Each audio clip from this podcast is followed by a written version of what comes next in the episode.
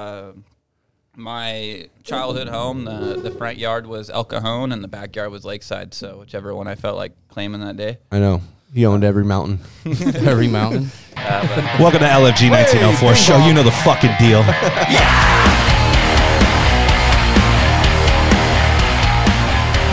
And that, ladies and gentlemen, is the intro to the show.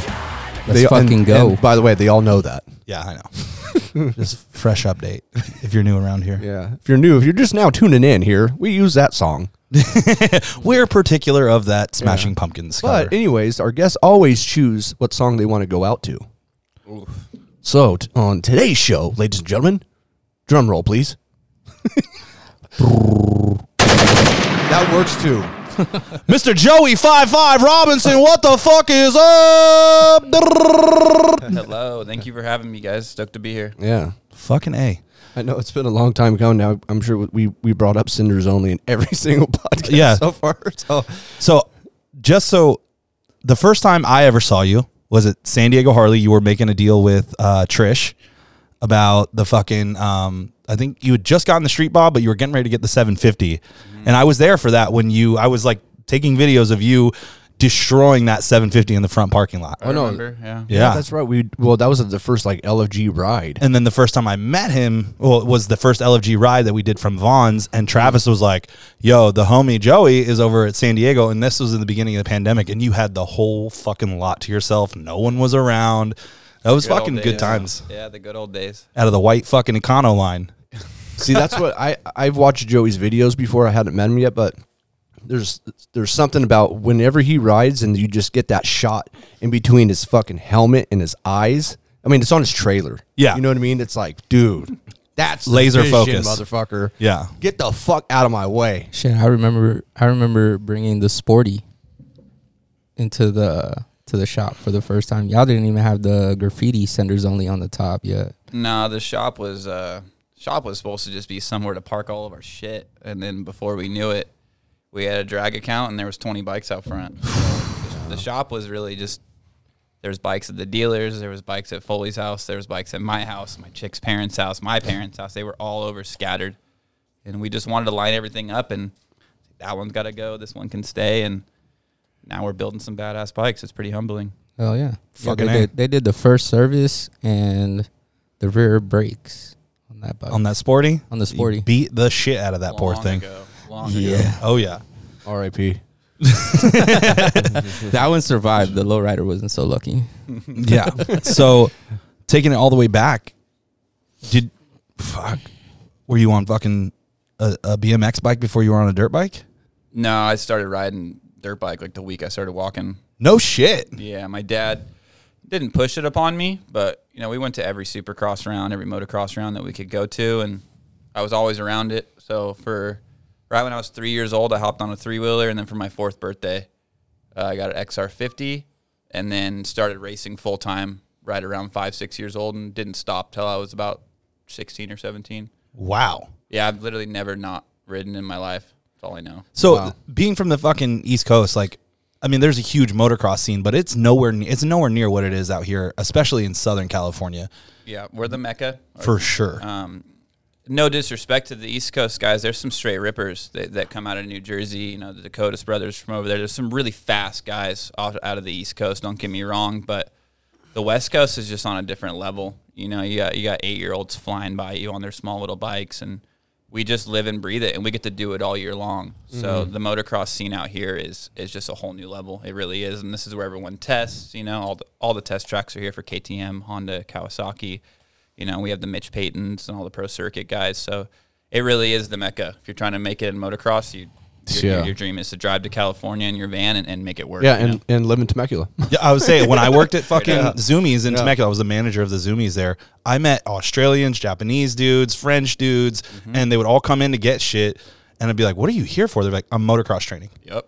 Fucking crazy. It's the mecca. Um, I love going to Temecula and just checking in with everybody. It's really cool to be up there. The KTM test track is absolutely insane, and they're building just a wicked, wicked headquarters right now. So it's definitely the mecca. That's where I learned to ride on a dirt bike. Was fucking like uh, Rancho Cal, and then you take the left at the first circle, and you go to the end, and there's a dude who has like the half pipe, and then you can see Deegan's house or what was his house. Yep. And I learned how to fucking hit a jump riding on his truck track for his daughter, and and then quickly getting the fuck out of there just in case we were gonna get shot at or something. who, who fucking knows? So who were your idols growing up? Like if you had to fucking put a name on who was the guy you were like, I want to be fucking like that guy. For the longest time, I, I really thought I was going to end up racing motocross. That was that was my dream. It's, I mean, still is my childhood dream. So I really looked up to the hardcore guys like Carmichael, Ricky Carmichael, and Kevin Windham was a big one for me because he always kept it fun. Um, and, you know, obviously, you know, Twitch and, and all those guys are, are really who I idolize. My dad, my dad wasn't. I don't want to offend him. My, my dad was a hard ass. He really was. So I, I was kept away from all the Metal Mulisha shit and wasn't really allowed to like you know I couldn't even wear tall socks with that with SRH on. You know, like, I wanted to be a bro so bad. I know. I actually know somebody that was a pro motocrosser from Ramona, and his dad was the same way. And he he sh- like sheltered him from other things because it was like this is what you're going to do. It's almost like the any parent that their kids are fucking stars and something. You know what I mean? They're like, nope, this is what you're doing. This is what you're doing. This is what you're doing. It's not necessarily hard ass. It's like they have a vision for themselves and they're like, this is what you're doing. You know? Free, Well- freestyle motocross was like That's the fork in the road, like right? kind of like ah. it well, was and it like- was still becoming real, and I, that's one thing I'm really blessed with. Um, you know, I'm still young, but I do remember, you know, Travis Pastrana's first 360, Brian Deegan beating him to the punch, and my dad was very level-headed, never screaming on the side of the track. He always just used to point two fingers at his eyeballs, and that meant that somebody was near me that I needed to watch out for, or he would twist his wrist, and that meant you need like Get on it. Get on it it. up. Yeah. Fuck yeah, dude. That's, so fucking. I just got goosebumps. Like, That is ooh, cool. fuck. That is My cool. dad would have shot me that fuck, fucking Yeah, boy. and it was fucking cool. throttle out. Our communication was next level. Um, my sister and my mom were always doing the horse thing, and my dad and I were just literally every single weekend. And then we had a track at the house, so I rode every single day. You know, Damn, dude. but that's really all I ever did was motocross. And so Yeah. Ricky Carmichael, obviously, you know, Jerry McGrath, he was a little before my time. Kevin Windham, Twitch, all those guys. It's really I idolize them daily. Used to watch the DVDs on the way to the track. Fuck mm. yeah. So where did five five come from? Junior Seau. No shit. Wow, I Yeah. didn't know that. That's cool. Fucking A. When I was a Segrom, we just needed to pick a number. And my dad was a huge Junior Seau fan, so he threw 55 on the bike and it just stuck. Fucking love it. Yeah, I never got rid of it. So Jake came on here and I I didn't know this, but like the numbers correlate to like how fast or what section you're in, I guess. Like a If s- you're elite, like if you're a top dog, you yeah, if, if you get a single digit or double single- digit. like single digits gnarly. You know, I mean that's like the Cooper Webb, the Eli Tomacs, like all those guys. But um, yeah, if you see someone in pro motocross and their number's less than hundred, they're no bullshit. Those guys are fucking fast. You know. okay. Get up and spit, baby. Just- Yeah, yeah, and a lot of them get to that certain number and they keep it. They can go lower if they want to. You know, Mm-hmm. like Malcolm Stewart got 27 and he stayed with 27. Um, it's always kind of weird when someone ran a number for a long time and then they go away and then somebody else takes over that number. It takes a little while to get used to it. You know, Cooper Webb's been number two now for how long? Like a solid minute, and that was always Jeremy McGrath's number. Yeah. So. True. But yeah, if you're if you're 100 or under and you're on a motocross bike, you're fucking Getting after it. Remind, remind mail. me because you probably might know, and it's just, it's been a long time since I paid attention to Supercross. But I remember Ricky Carmichael won, but he won it do the number one for respect for Jeremy. Is that true or no? Am I saying that wrong? like I don't understand what you're asking to be. So he he won, okay. and you know he won, so he's number one. Mm-hmm. But he didn't take the number one because he had respect for Jeremy McGrath. That's I've never heard that, but it wouldn't surprise Yeah. me. Every you know, McGrath's the king. He, he always will be, and that would that would have been a smart move of Carmichael. But I've never heard that. yeah. I, I remember hearing something like that, but it was so fucking long ago, dude. Yeah. God. especially being in SoCal though, the the SRH DGAF fucking world, like I feel like racing and freestyle is the fork in the road that you have to fucking decide which route you're going down, especially fucking 15 years ago now. Mm-hmm. Was that ever were you ever considering fucking No, it was before my time. Oh shit. It really was. Um, you know, the first dude to say I'm going to get paid like a skater does on a dirt bike, was, you know, was Twitch, and then he brought up Bierman, and you know now there's now there's a couple hundred kids, and you know social media has really changed everything. Now you just you really just need to have, you know, looks, cool essence about you, a nice bike, and be out there riding, and you can get sponsored nowadays, which is fucking amazing. Not hmm. you know there's there's only I don't know the numbers anymore like I used to, but there's only X amount of factory teams, and factory teams just started putting on a lot of rides. So when I was coming up, there was maybe eight teams, and there was three spots on each team. So you're telling me there's ten thousand of us at this qualifier, and 24 of us are going to ride for factory teams when we're older. So like I always hmm. knew it was a pipe dream, you know, but no, I, I never never really had that option. That's why when the Harley shit came along, and I saw these companies writing checks. I Yeah. came from a dirt bike world where we spent everything we had just to go suck. Dude, I never looked back. Like the Harley scene was it for me. You know, that was kind of my fork in the road. Was when I saw people getting paid to ride Harleys. So when did you get onto a cruiser? Or because if well, I'll let you fucking tell it. Uh, I think it was right before I turned 18.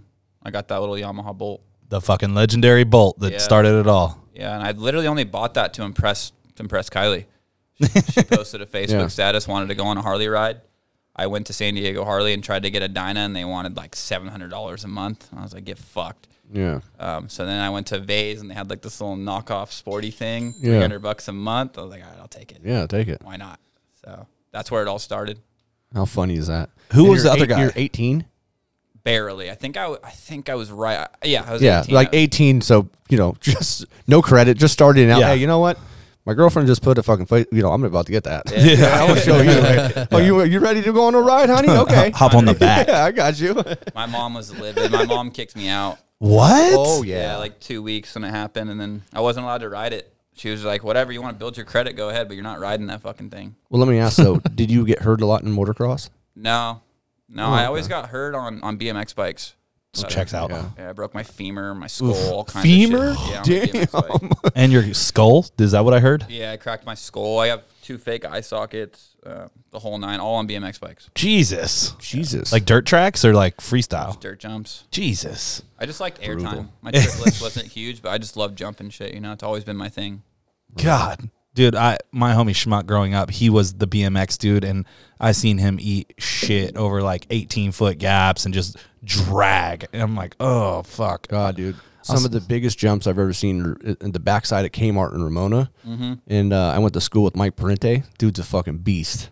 Professional BMX rider, but he would, I mean, these jumps were like 50 feet fucking long. Huge, just mountains. And just, it would fucking clear them. And I'd watch so many people just wipe the fuck out. Yeah. BMX riders don't get nearly enough credit, in my opinion. You know, because skating edits are way more fun to watch. Let's be real. Yeah. But the BMX ride, dude, those fuckers are made out of rubber. I know. It's insane.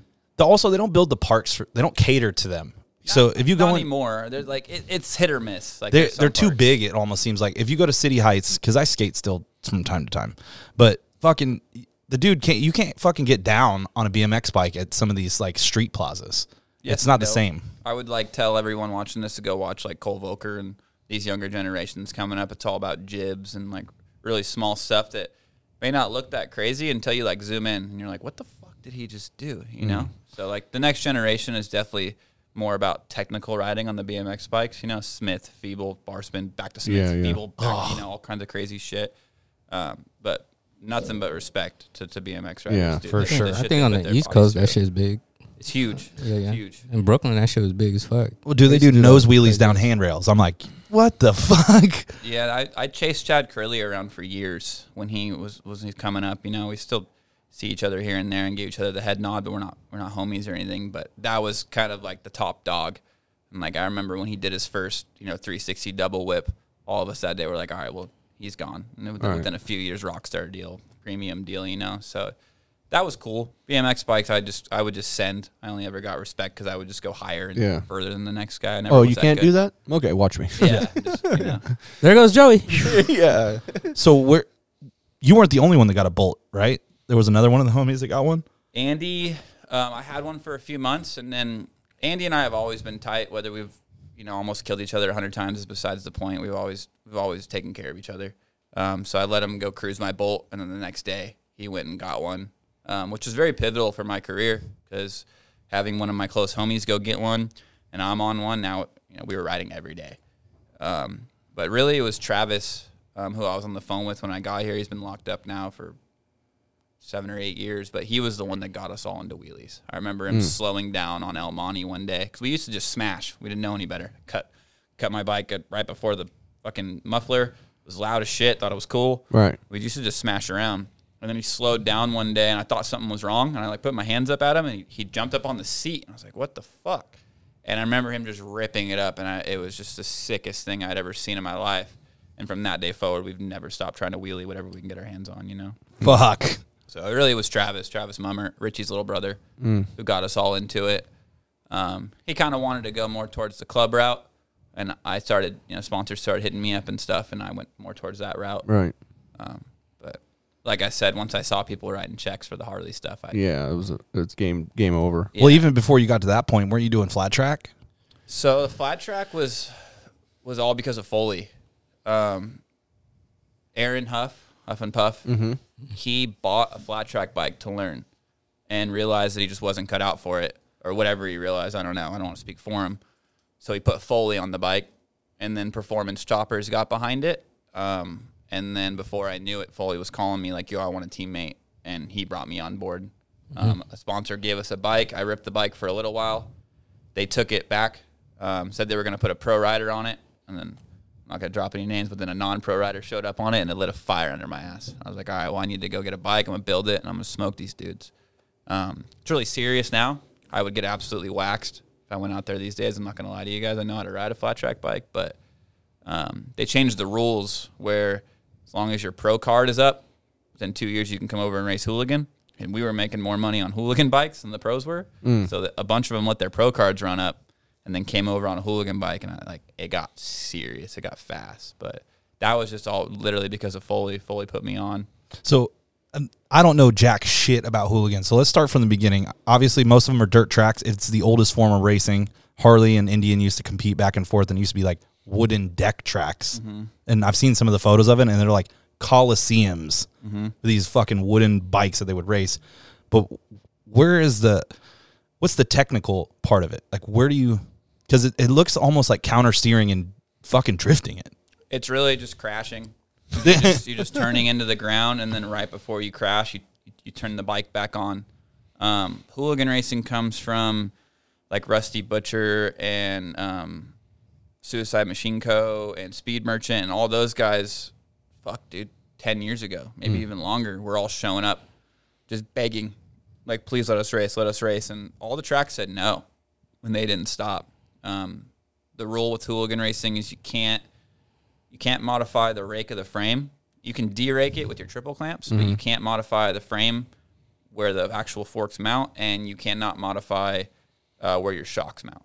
So it has to pretty much be you know a stock chassis. Everything else you can you can play with.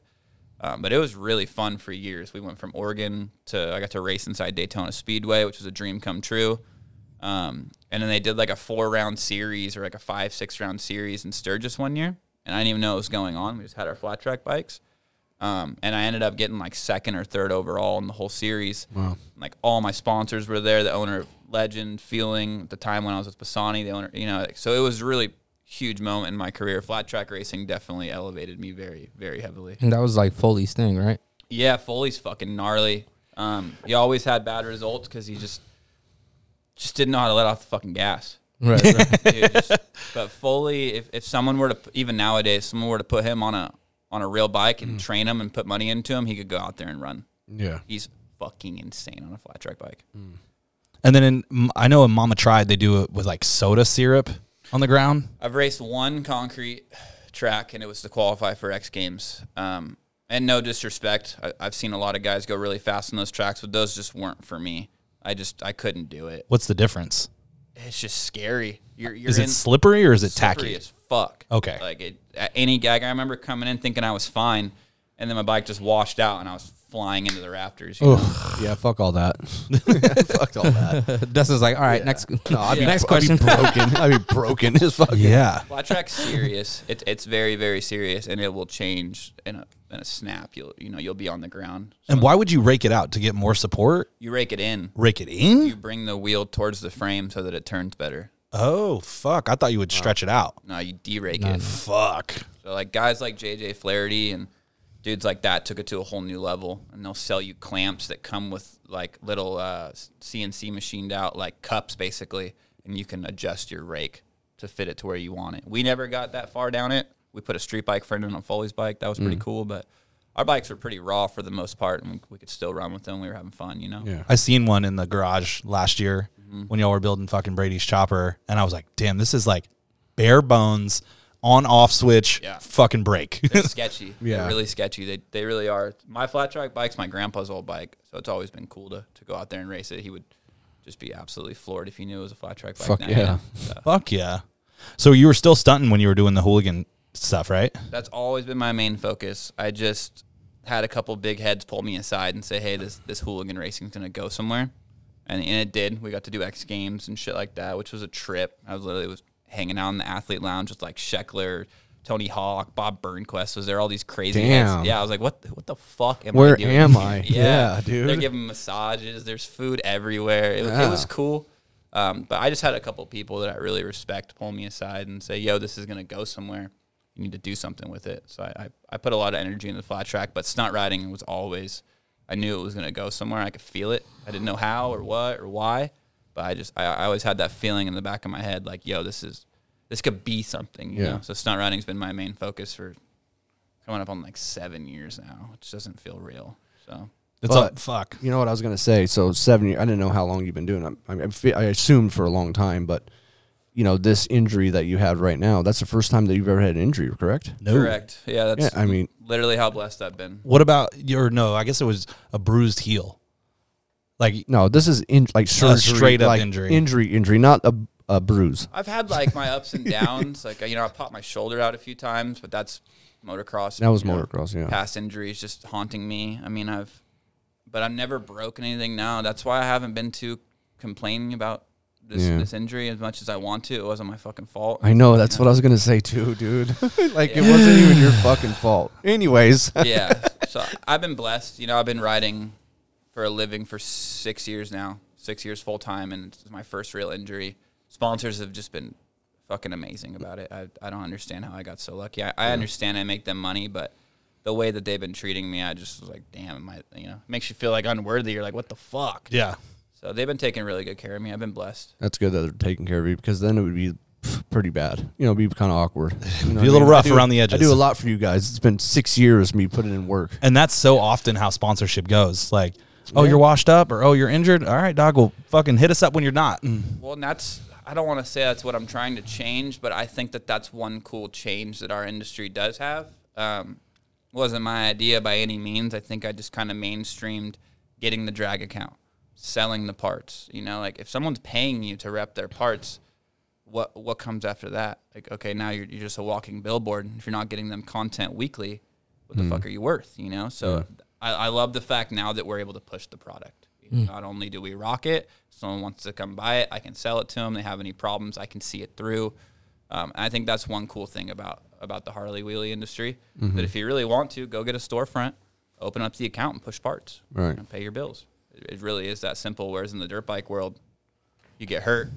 Peace. Yeah, dirt, yeah. There's another kid dying to get your spot. and he's faster. So good luck. yeah, it's So- true, dude. It's so true. Yeah. especially in Tamac, dude. Those guys are just bred, dude. The I moved in when I moved in. It was 2000 and 2000, and it was fucking just motocross freestyle mecca, dude. Mm-hmm. Just it was nuts. So like before you get a sponsor and everything like that, do, do you look at the parts and be like, all right, this is a product I could stand behind, or you're like, mm, I could just had my moments. or what? Um, you know, I'll call myself out. I wasn't that stoked to rock TBR, but I was at a place in my career where I needed another title sponsor. I I didn't know what to do. You know, we were growing rapidly and we just needed to pay the bills. So I took the TBR sponsorship and did the signature pipe, and then it all fell apart because the owners live in a different state and they're just making calls that they don't know what the fuck they're doing. Which, like, I'm not trying to talk shit. It's just how, what is what it is. But back when I first got going, and I was 18, 19, no, I was just whatever. whatever people Yeah. would throw at me, and Yeah. then and then the solid ones stuck. You know, like Legends and Feuling, and now we're bringing on a couple like that I want to work with. You know, like Pro One and Right. um, and Maxima Oils, like people that that make me stoked. And like like we were talking about earlier, like I just I feel like I put too much energy into my riding to ride for a company It doesn't just make me fucking stoked. So nowadays, yes, And you like grew with legends, right? Because like Correct. you, there's a story like we, we you were talking about like you were just like man these shocks suck or something like that they need to do this and that When we right? first got our hands on them, it was just another coil shock. And they were working for dudes riding down the freeway and having a good time, but I could tell that um, at the time I didn't even know Jesse was the owner. I was just talking with the dude from Legends and I kept telling him things that maybe I wouldn't have said if I had known he was the owner and he really liked that and I could tell that they wanted more.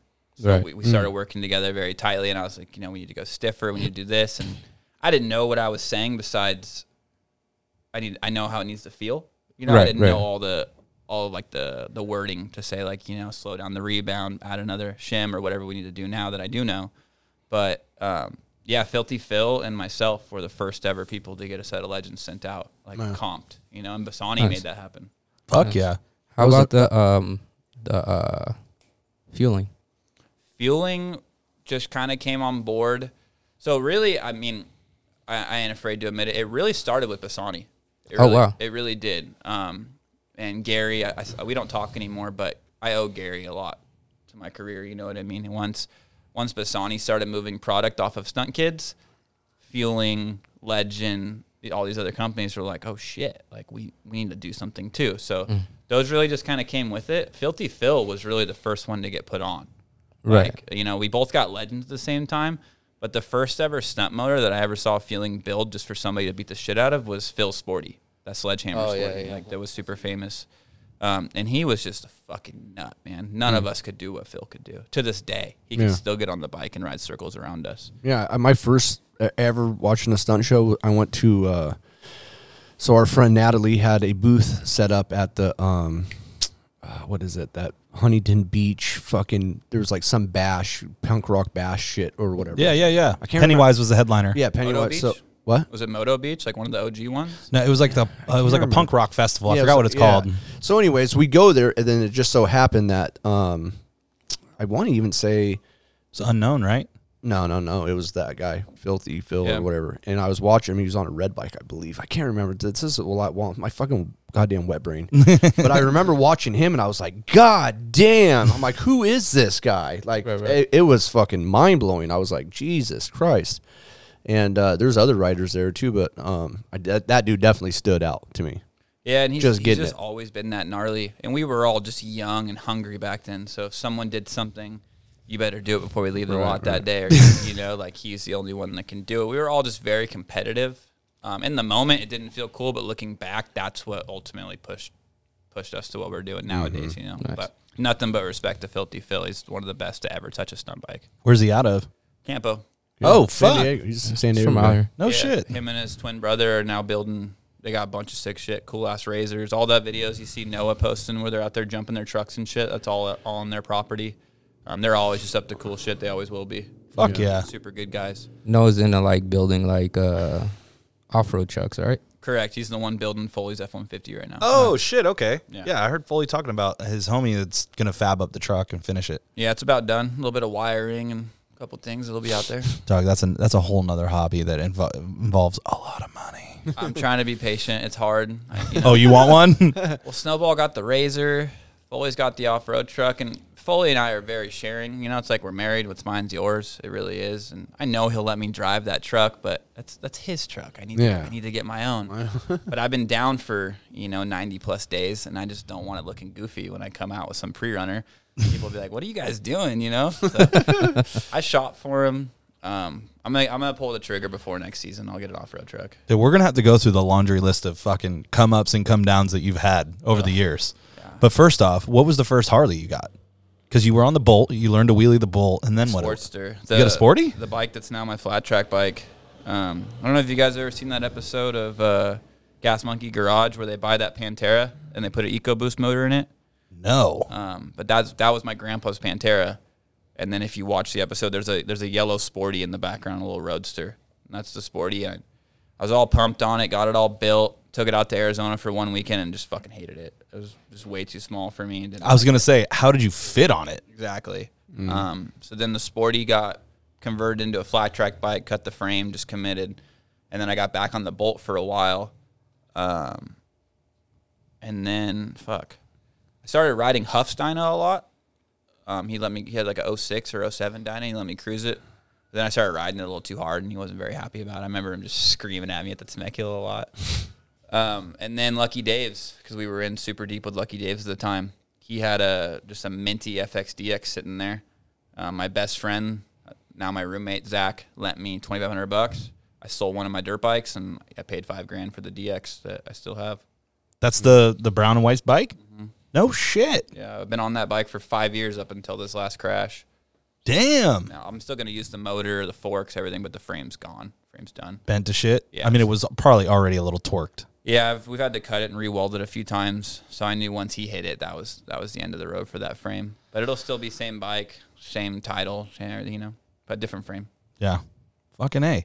And then, so from there, what was the San Diego scene like in the beginning? Um, it was Holden, um, Holden, Grunt, um, Kurt, rest in peace, my dude, he passed away this year, um, and just a bunch of older heads. Yeah, Grunt was he the military guy, right? Yeah, he- So he was in the Sober Riders. I don't know. I was so young back then. I'm I- pretty sure I met that guy before. Actually, at, at in a meeting. He's a savage. Yeah. He's cool as fuck. Yeah, Um, yeah. He had a really bad crash where he like kind of was doing an uncontrolled stand up wheelie and set it down and ran to the back of uh, G Spot. Yeah, And then after that, same he- guy. Yeah, he called it. Like, Yeah. won't ever do it. so he doesn't ride anymore. But he was he was sick with it. He, Yeah. he helped the San Diego scene really like come alive, you know. Um, and then I was just the young kid chasing him on a Yamaha. I really no one really took me too seriously back then. I just was kind of there, you know Yeah. trying to get people to like show me my bike could wheelie. Like, I I remember asking all of them, like, "Yo, wait, just wheelie my bike so I can see that it'll wheelie," because I couldn't get it up to save my fucking life. Wow. So when we had Josh on here, he was talking about how San Diego was putting on these stunt shows, and then there was a couple dudes that he just started taking photos of.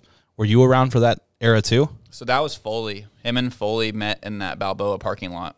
Okay. Um, and when I first met Foley, he didn't want nothing to do with me because he was 26, 27, always had a 40 in his hand, and I was just this yuppie little pup, you know, like 18, 19 years old. And I just wanted so bad to hang out with them. I thought they were like, I thought him and Kurt were just the shit. And he, he like, he was cool to me, you know, like the first conversation we ever had was me passing off my lawyer, like so that he could fight one of his tickets. But it was really Foley and all those guys were like, you know, if you guys look up, uh, they were called the shit shows on YouTube. You can watch like all the wheelie videos from like 2015, 2016. Fuck yeah, I'm gonna fucking use those for the clips for this. Yeah, Grunt Grunt was the one doing all that, and then he went. Once Grunt got off the bike, he went to have a super successful media career. He started working for Rockstar. Bassani was hiring him. Feuling was hiring him, and um, I think I think he got an office job for a little while, but I think nowadays he's back to doing the same shit for Rockstar. Fuck yeah.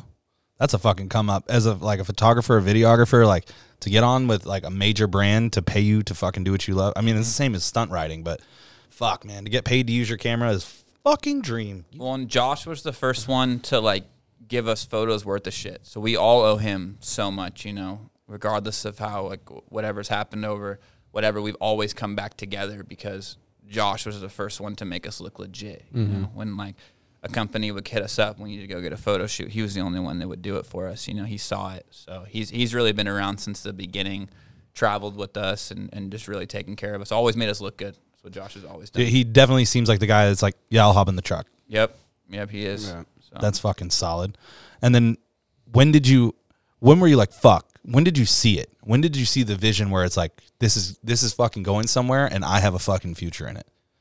um. Like do you remember your first book show?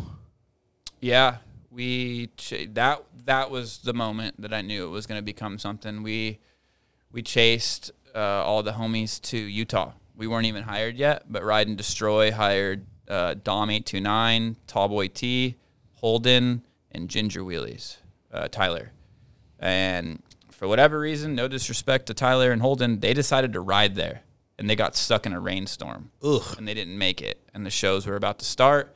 Foley and I were No sitting right there, and before I knew it, we were in shows with Dom and Tyler. I couldn't even do burnouts yet. Like I literally couldn't. Wow. Could I could do a rolling burnout on my front brake. Like I couldn't drift. I remember bitching the tall boy T that weekend that my bike won't drift, and he got on my bike, went both ways, no problem, feet on, like just showed me what a bitch I was being, you know. That dude gets deep. Tallboy T is the sickest dude, style wise, to ever ride a Harley.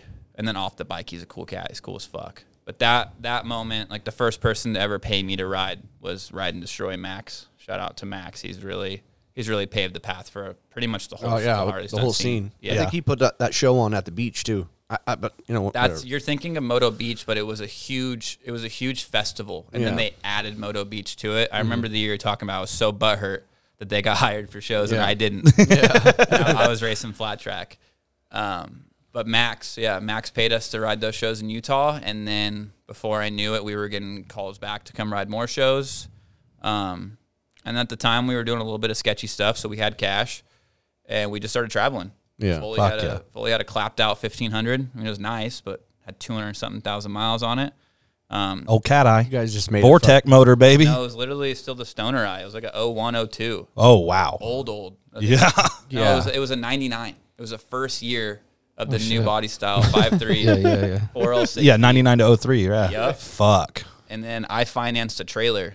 Um, like a, I pulled out like a five thousand dollar loan and went and cashed this guy out on like a little fourteen foot trailer, and we just started traveling. And then before I knew it, companies were calling like, "Where are you guys going next?" What do you, they were like, What year is it?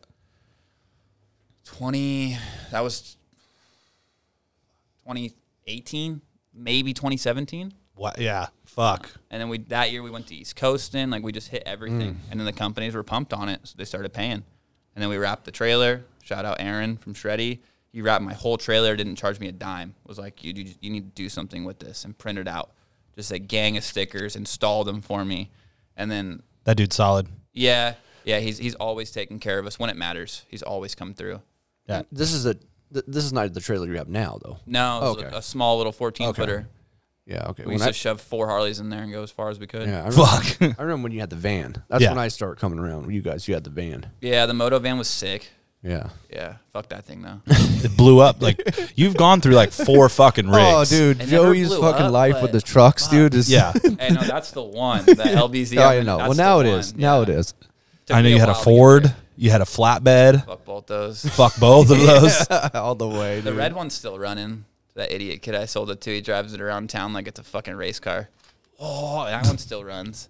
The black one that I got from you know who, fuck that thing. Yeah. Um, while we're on that topic, buy a Duramax. If you're listening to this, Yeah. go buy a Duramax. It'll be the Dirty Max Silverado. Yeah, I'm, a, I'm their spokesman. It's the best You thing are. they'll ever do. Yeah. I know you are. yeah. And the Duramax is solid, but the Allison transmission is really what fucking ties it all together. I blew mine up. Had to get a built trans. Yeah. Yeah, driving it like a kid. How many miles were on it? 180. Oh yeah, you were beating the fuck out Brand of it. new. Yeah. Brand new. yeah, barely broken. I bought that truck last year with 160k, and it just hit 208. Damn. Oh yeah, it's beautiful. 40 almost 50 thou. That's fucking solid. Yeah, but he's gone to Florida and back like three times. Yeah, Sturgis, fucking. So uh, that's another thing that, that I wasn't 100% sure how he got kind of brought in was Dom. Cuz he's like fucking in there swimwear fucking senders only OG. Cactus Jack, right?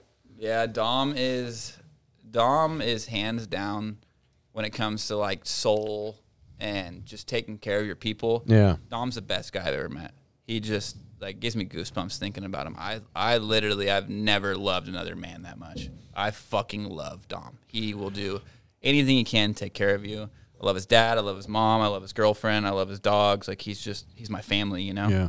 Um, and he was there, when- like they were already hired, and they welcomed us into their big first moment. That was one of their first shows ever. You know, they had gotten hired to do stuff at Dixon and and shit like that. But Tallboy T and Dom were like clicked up, like Foley and I are now when we met him, and they really paved the path. And Dom and I just clicked. You know, he's always just taking really good care of me. I wish I could do more for him. I'm trying to. I, really am. I, you know, I, I it's hard. It's hard to talk about, but I, I really need both of us to step up. I need more from him, and he needs more from me, and that's what we're working on right now. Yeah. To be able to, to give him more, and then he can give me more, and we can. Is he from AZ or is he from here? No, he's born and raised Phoenix, Oh shit, okay.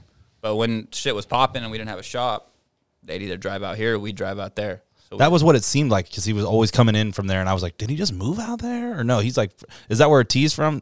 yep. Yep. Okay. Yeah, Tallboy T, and I don't know if Tallboy T is originally from Phoenix, but I know it's like his his home spot. Um, but they really paved the path. They were the first dudes to like get Mm-hmm. down. Obviously, besides unknown. Yeah. Um, but now Dom's just he's family. He always will be. He's Fuck yeah.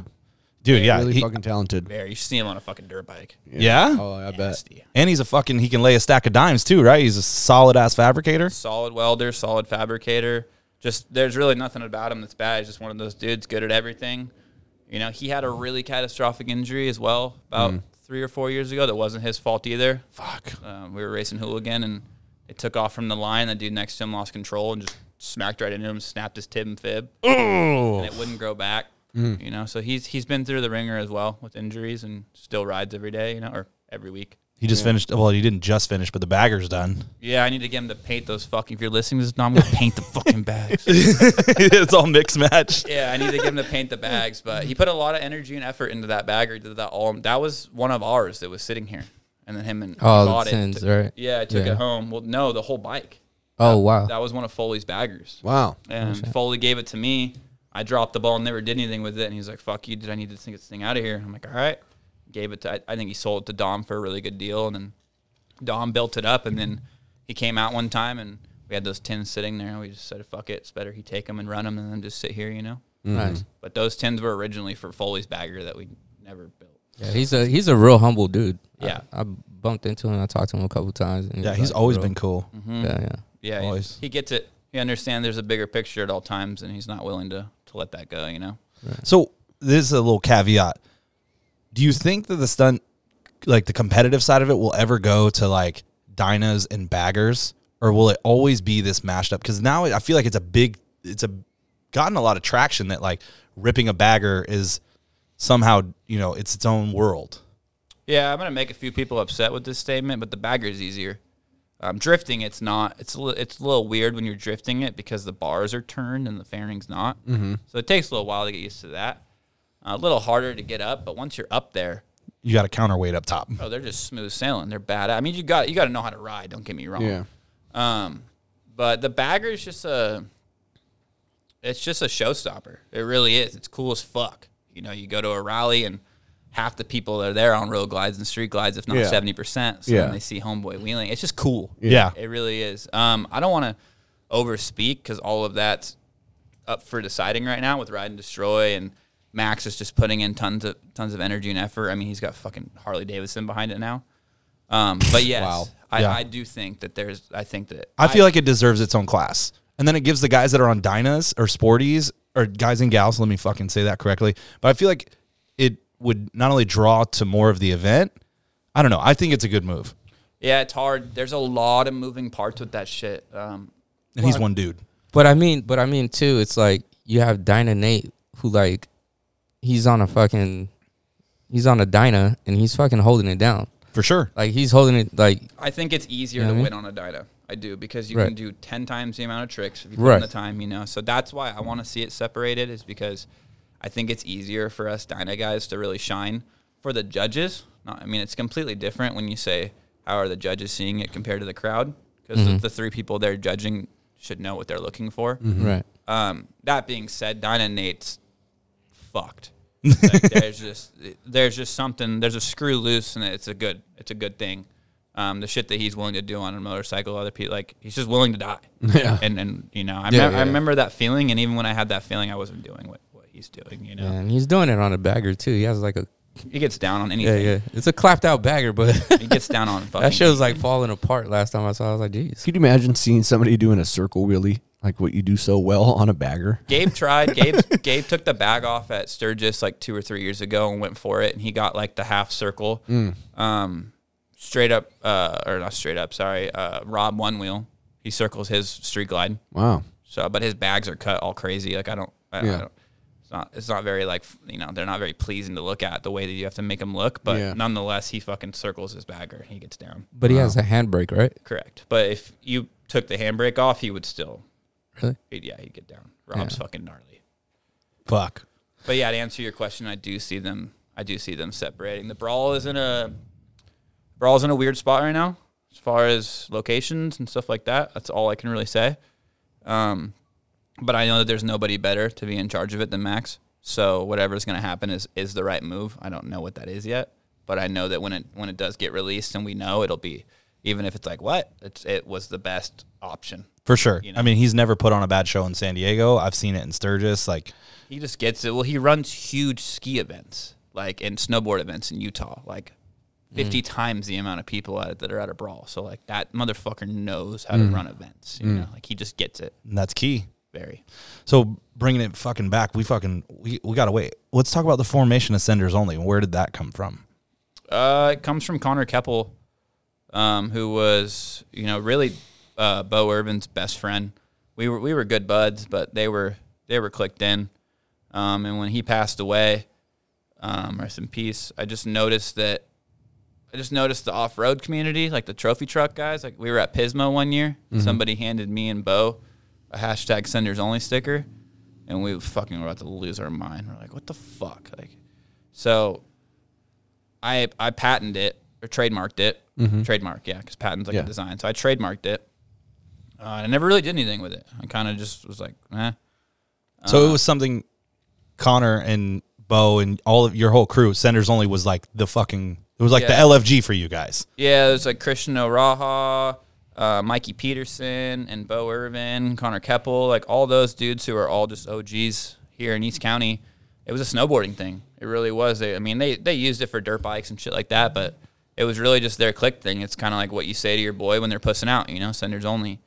Um, and then Kyle, um, Kilo, we were in St. Louis uh, riding at the uh, Ride of the Century ROC, and he got smoked by another rider, like whole leg sticking out, compound, bleeding yummy. out. Um, so we became good friends because we, we stayed until he was you know ready to fly home.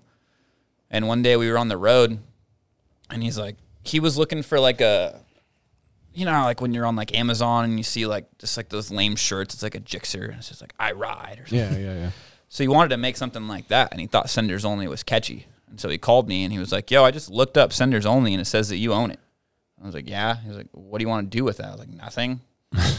um, and he was like, "No, we need to do something." I was like, "Okay." So really, Kyle did everything. Kyle set up the Shopify. He made the original SO. I had nothing to do with the SO, our monogram. He did everything and was just like, "Yo, you guys keep doing what you're doing. I'm gonna." He paid for our first run of the shirts, everything. Like I didn't, I didn't do any of it. He just saw something that I didn't. And then we were riding for Moto America, and they needed something to call us. So, and that was the only thing I was comfortable saying because we owned it. Um, and then we heard it over the loudspeaker. We're like, all right, senders only V twin shows. And Foley and I just looked at each other like, no way, that's Oh, it. shit. Yeah. Like, that's There it. And then- yeah, Just Yeah, getting fired fuck. up, dude. Just thinking about it. it's it's really humbling. Um, and then I dropped the t-shirts. We sold, dude, the most successful month we've ever had was our first month. We did over 15 grand in just t-shirts. And I was like, all right, well, this is cool. Like we need to do something with this. And then the hats. Um, I can't thank the whole stunt community enough. It doesn't make any sense to me, but the the SO hats become a staple. You go you go to any street ride or any big stunt event, there's going to be people there in our hats, which just blows my mind. Um, and it just snowballed from there. And then before we knew it, we were senders only. You know, like we didn't. You know, and like it, it, it it's such a corny name, right? Like senders only, bro. Like, but it's just like You know you're on the Let's Fucking Go pl- podcast, right? yeah, Just just checking. fair enough. I appreciate that. It's just like, it- but once you get to know us and you hang around anybody that reps us, you'll see that it's just about taking care of each other. It's the community. It's you know, you want to learn a trick and I can do it. Well, I'm going to spend my lot day teaching you how to do it. We, we just we really care as much as Yeah. he may not act like it. Foley really cares about my next move, mm-hmm. and I make it very clear that I care about his next move. And now we care about Snowball's next move, and Andy and Dom and all the boys. You know, and like it's becoming something way bigger than I ever imagined. So I take it very seriously because you know one wrong move for me and all five of those grown ass men that I just named are going to be affected. You know. True. Yeah, Andy definitely fucking like when I was trying to get the lowrider up, he was just like, "Just take care out of it, throttle it through, you'll be all right." And I was like, "All right, When in doubt, throttle out. you'll be all right." And I think it, what the one thing that's really cool what you do is when you know you see people always ask me a question and and the questions that people ask you are detailed things about your writing style or what you're using and you're very honest and you're willing to help out people just on social media which some people wouldn't do that it'd be kind of like well first of all i'm not going to answer that question figure it out kid Yeah. you know or in any sort of a writing style or tire or whatever the fuck it is Yeah, your you Q and A's of all are always On- fucking on in point. depth. I appreciate that. We're coming into 2023, and if you think you invented something, you're fucking wrong. Yeah. The only difference about what's going on now is we all have a computer in our pocket. But mm-hmm. dudes have been wheeling Harley since the fucking 60s. They've been getting down, down since the 70s and 80s.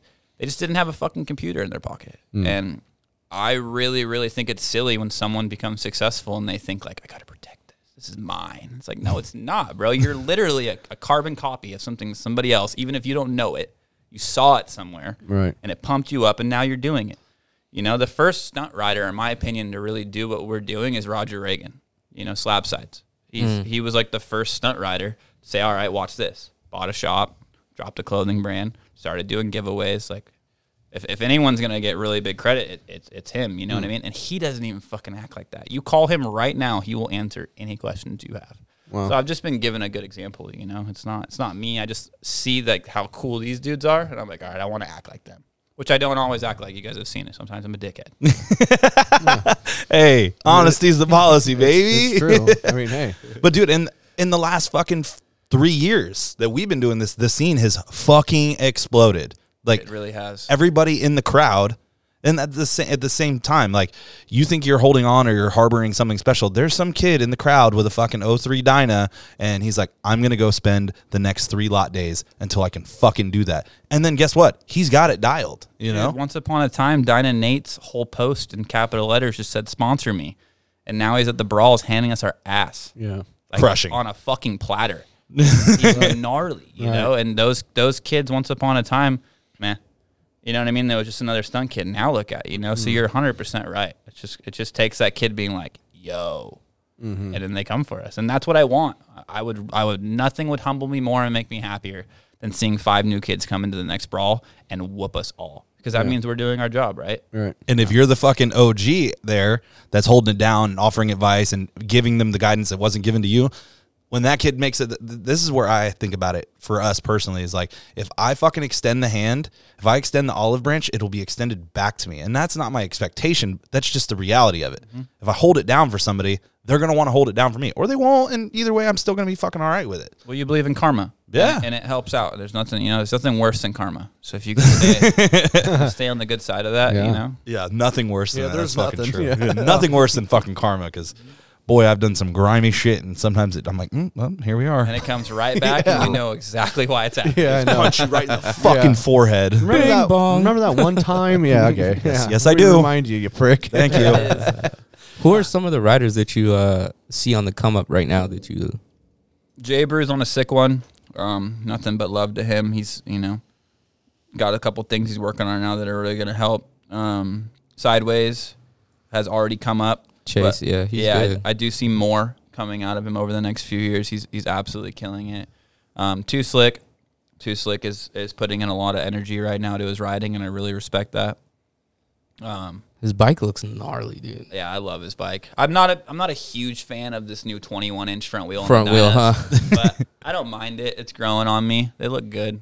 Um, Well, it looked like a fucking 19 or 18 with you on it.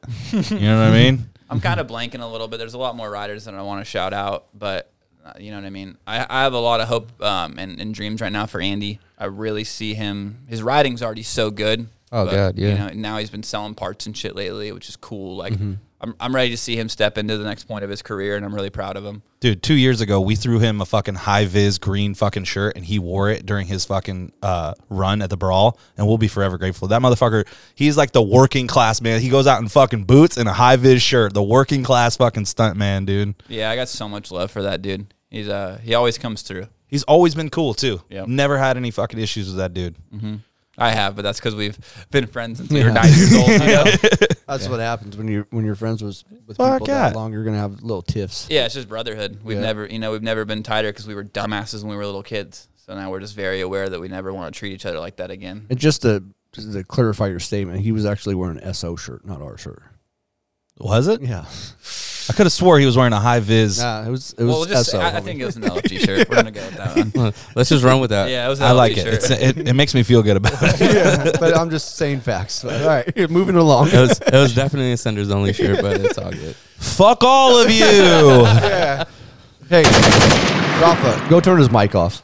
Damn. Too far away. Savage. That's funny. Got him all flustered now. You did. Yeah, I'm he's fucking butter. completely off track now. fucking pricks. Nah, just stating So facts, so dude. you think you're gonna get a bagger?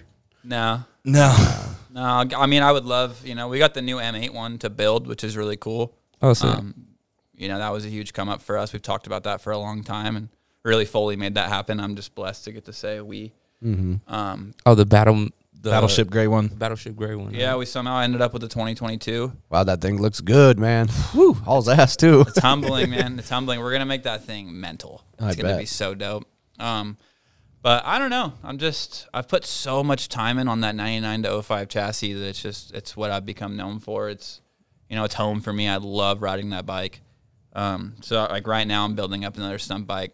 They were just going all out on cruise. He hooked me up with wheels. I'm super pumped on that. And then uh, I got aluminum swing arm, powder coated frame, all black. It's gonna be stupid, way out of my league. It's not anything I could ever afford without the support that I have. You know, I can never build something like that. So I'm just blessed. But no, I don't. I don't see me on a. I, I love riding them. They're a good time. Yeah, yeah. I, I love talking shit to to the other bagger riders, and then they say something bad. I'm like, all right, well, give me your fucking keys. You know. Like, Oh yeah. I enjoy that shit. I, I I just love poking, having fun. Some You've been people, you've you been doing a lot of that lately. yeah, a little bit, a little bit. Got, got people a little flustered about the front brake stuff, which honestly, no disrespect, I I'm trash on the front brake. It's I all fun and it. games, man. Come yeah, on. I just I just like you know I like poking the bear. yeah, stirring the pot. Yeah. Hold on, hold on. So what's the deal with the front brake?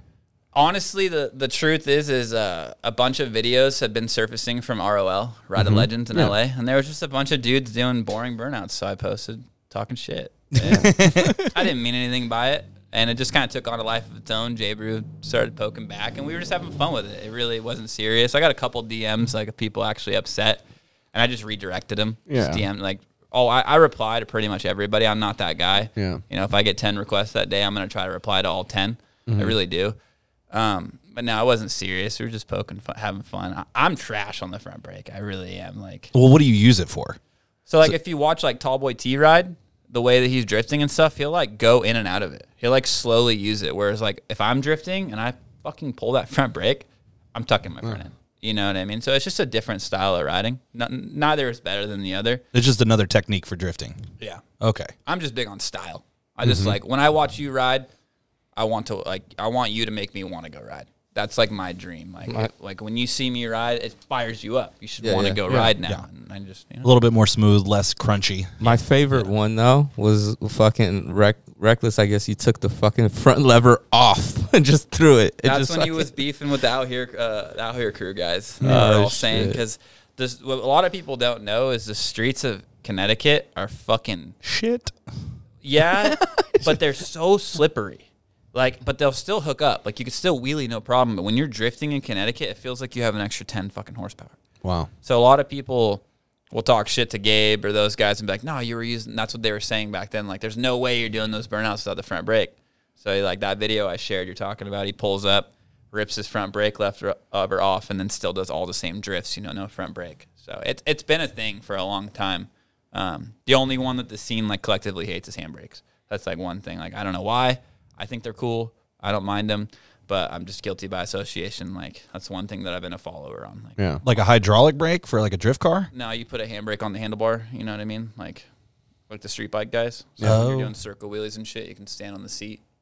yeah, that's how they're able to like Oh, stand like up a- on the seat For your rear like- brake. Yeah. Got it. Yeah. Got And it. the whole Harley scene fucking hates handbrakes. Like, Hale Joshua made sweatshirts that said "Keep handbrakes off Harleys." No shit. Yeah, and then the whole crew that runs handbrakes all bought them just to clown on them, and they wear them like while they're doing. it. Thanks for the free money. That's fucking hilarious. so it's always been a thing. Like, them, you know, But it's all love. Anyone that's actually beefing with another Harley stunt rider, like, is is gonna get in trouble. Like, none of us, we're all one big family, you know. right. We're gonna bump into each other eventually, so just be prepared for that. Yeah, I found out recently they'll literally bump into you, like literally. Oh, oh! god damn! Hit the zinger, oh.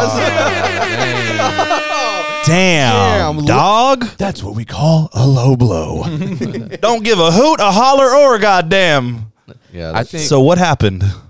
Uh, just another rider lost control and and smoked me. As simple as that. Like.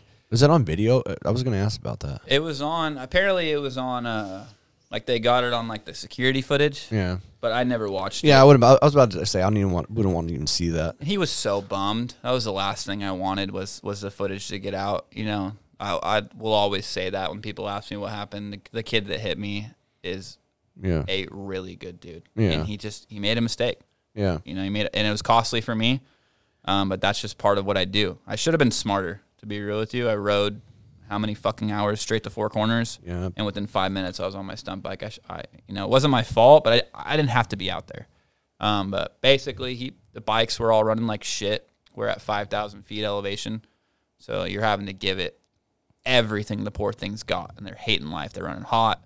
So he pulled it up really hard, went straight to his scrape plate, and his throttle stuck. And when his throttle stuck, he dropped it down, and there was um, another stunt rider, one of the females, standing right there, and there was me. And I'm glad he chose me because Right. had he smoked her not on the bike, we would have really had issues. You know, Yeah. like the whole scene. Um, so he lost control, slammed to the back of me. And when he slammed to the back of me, we kind of like became one, and we kept moving. And so I was standing on top of my bike. My bike's on the ground, sliding, and I'm on top of it, surfing it. Oh my god. And I, I stepped off, and when I stepped off, his bike smashed my ankle up against my bike. Oh. Um, and I knew right away. I felt it immediately. I'd broken a lot of bones. Like I could tell immediately. I was like, all right, it's broken. Um, so they threw me in the back of a, a Duramax. Dirty Max.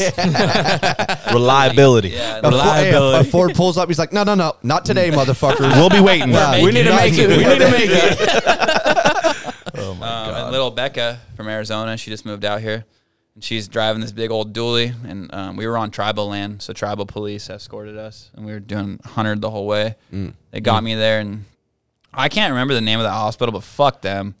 No. they were just like, "Oh, you got a couple fractures, you're good to go." And so I, I went back, watched the event the next day. Had to take painkillers. I couldn't do it. Um, and then when I got home, I went to a specialist, and like his jaw dropped. He's like, "Dude, you're fucked." Wow. So and then insurance and all that stuff. I'm, Yeah. You know, I fucking was. Wasn't it misdiagnosed too? So that was me being a fucking dumbass. I'm not very proud of this part, but I wasn't even released to walk yet. And I just got that green bike. I've dreamt about that green bike. I, was like, I gotta go ride. Mm-hmm. And I rode all day. It was fine. And then I was fucking God. I, I hate putting the. It's turning around on my buddy's fucking driveway, mm. and the bike. He had a bunch of loose dirt, and the front end started to, to tuck a little bit, and I didn't even think about it. And I put my foot down, mm. and from it bending, there was just a super loud, violent pop um, and then everything swelled up. I went to the hospital, and these two doctors came in. It was super weird, and said that I had a severed and snapped Achilles. Oh, that's not good. And I started going into full panic mode. My chick's stepdad, you know, did his Achilles. Took him a year, and so I started panicking. They put me in the the thing with my foot down, which isn't how I'm supposed to leave it with my injury. So they had my foot down and wrapped me up like that for a week. Halfway through it, I thought about ripping it off. I could tell it was wrong.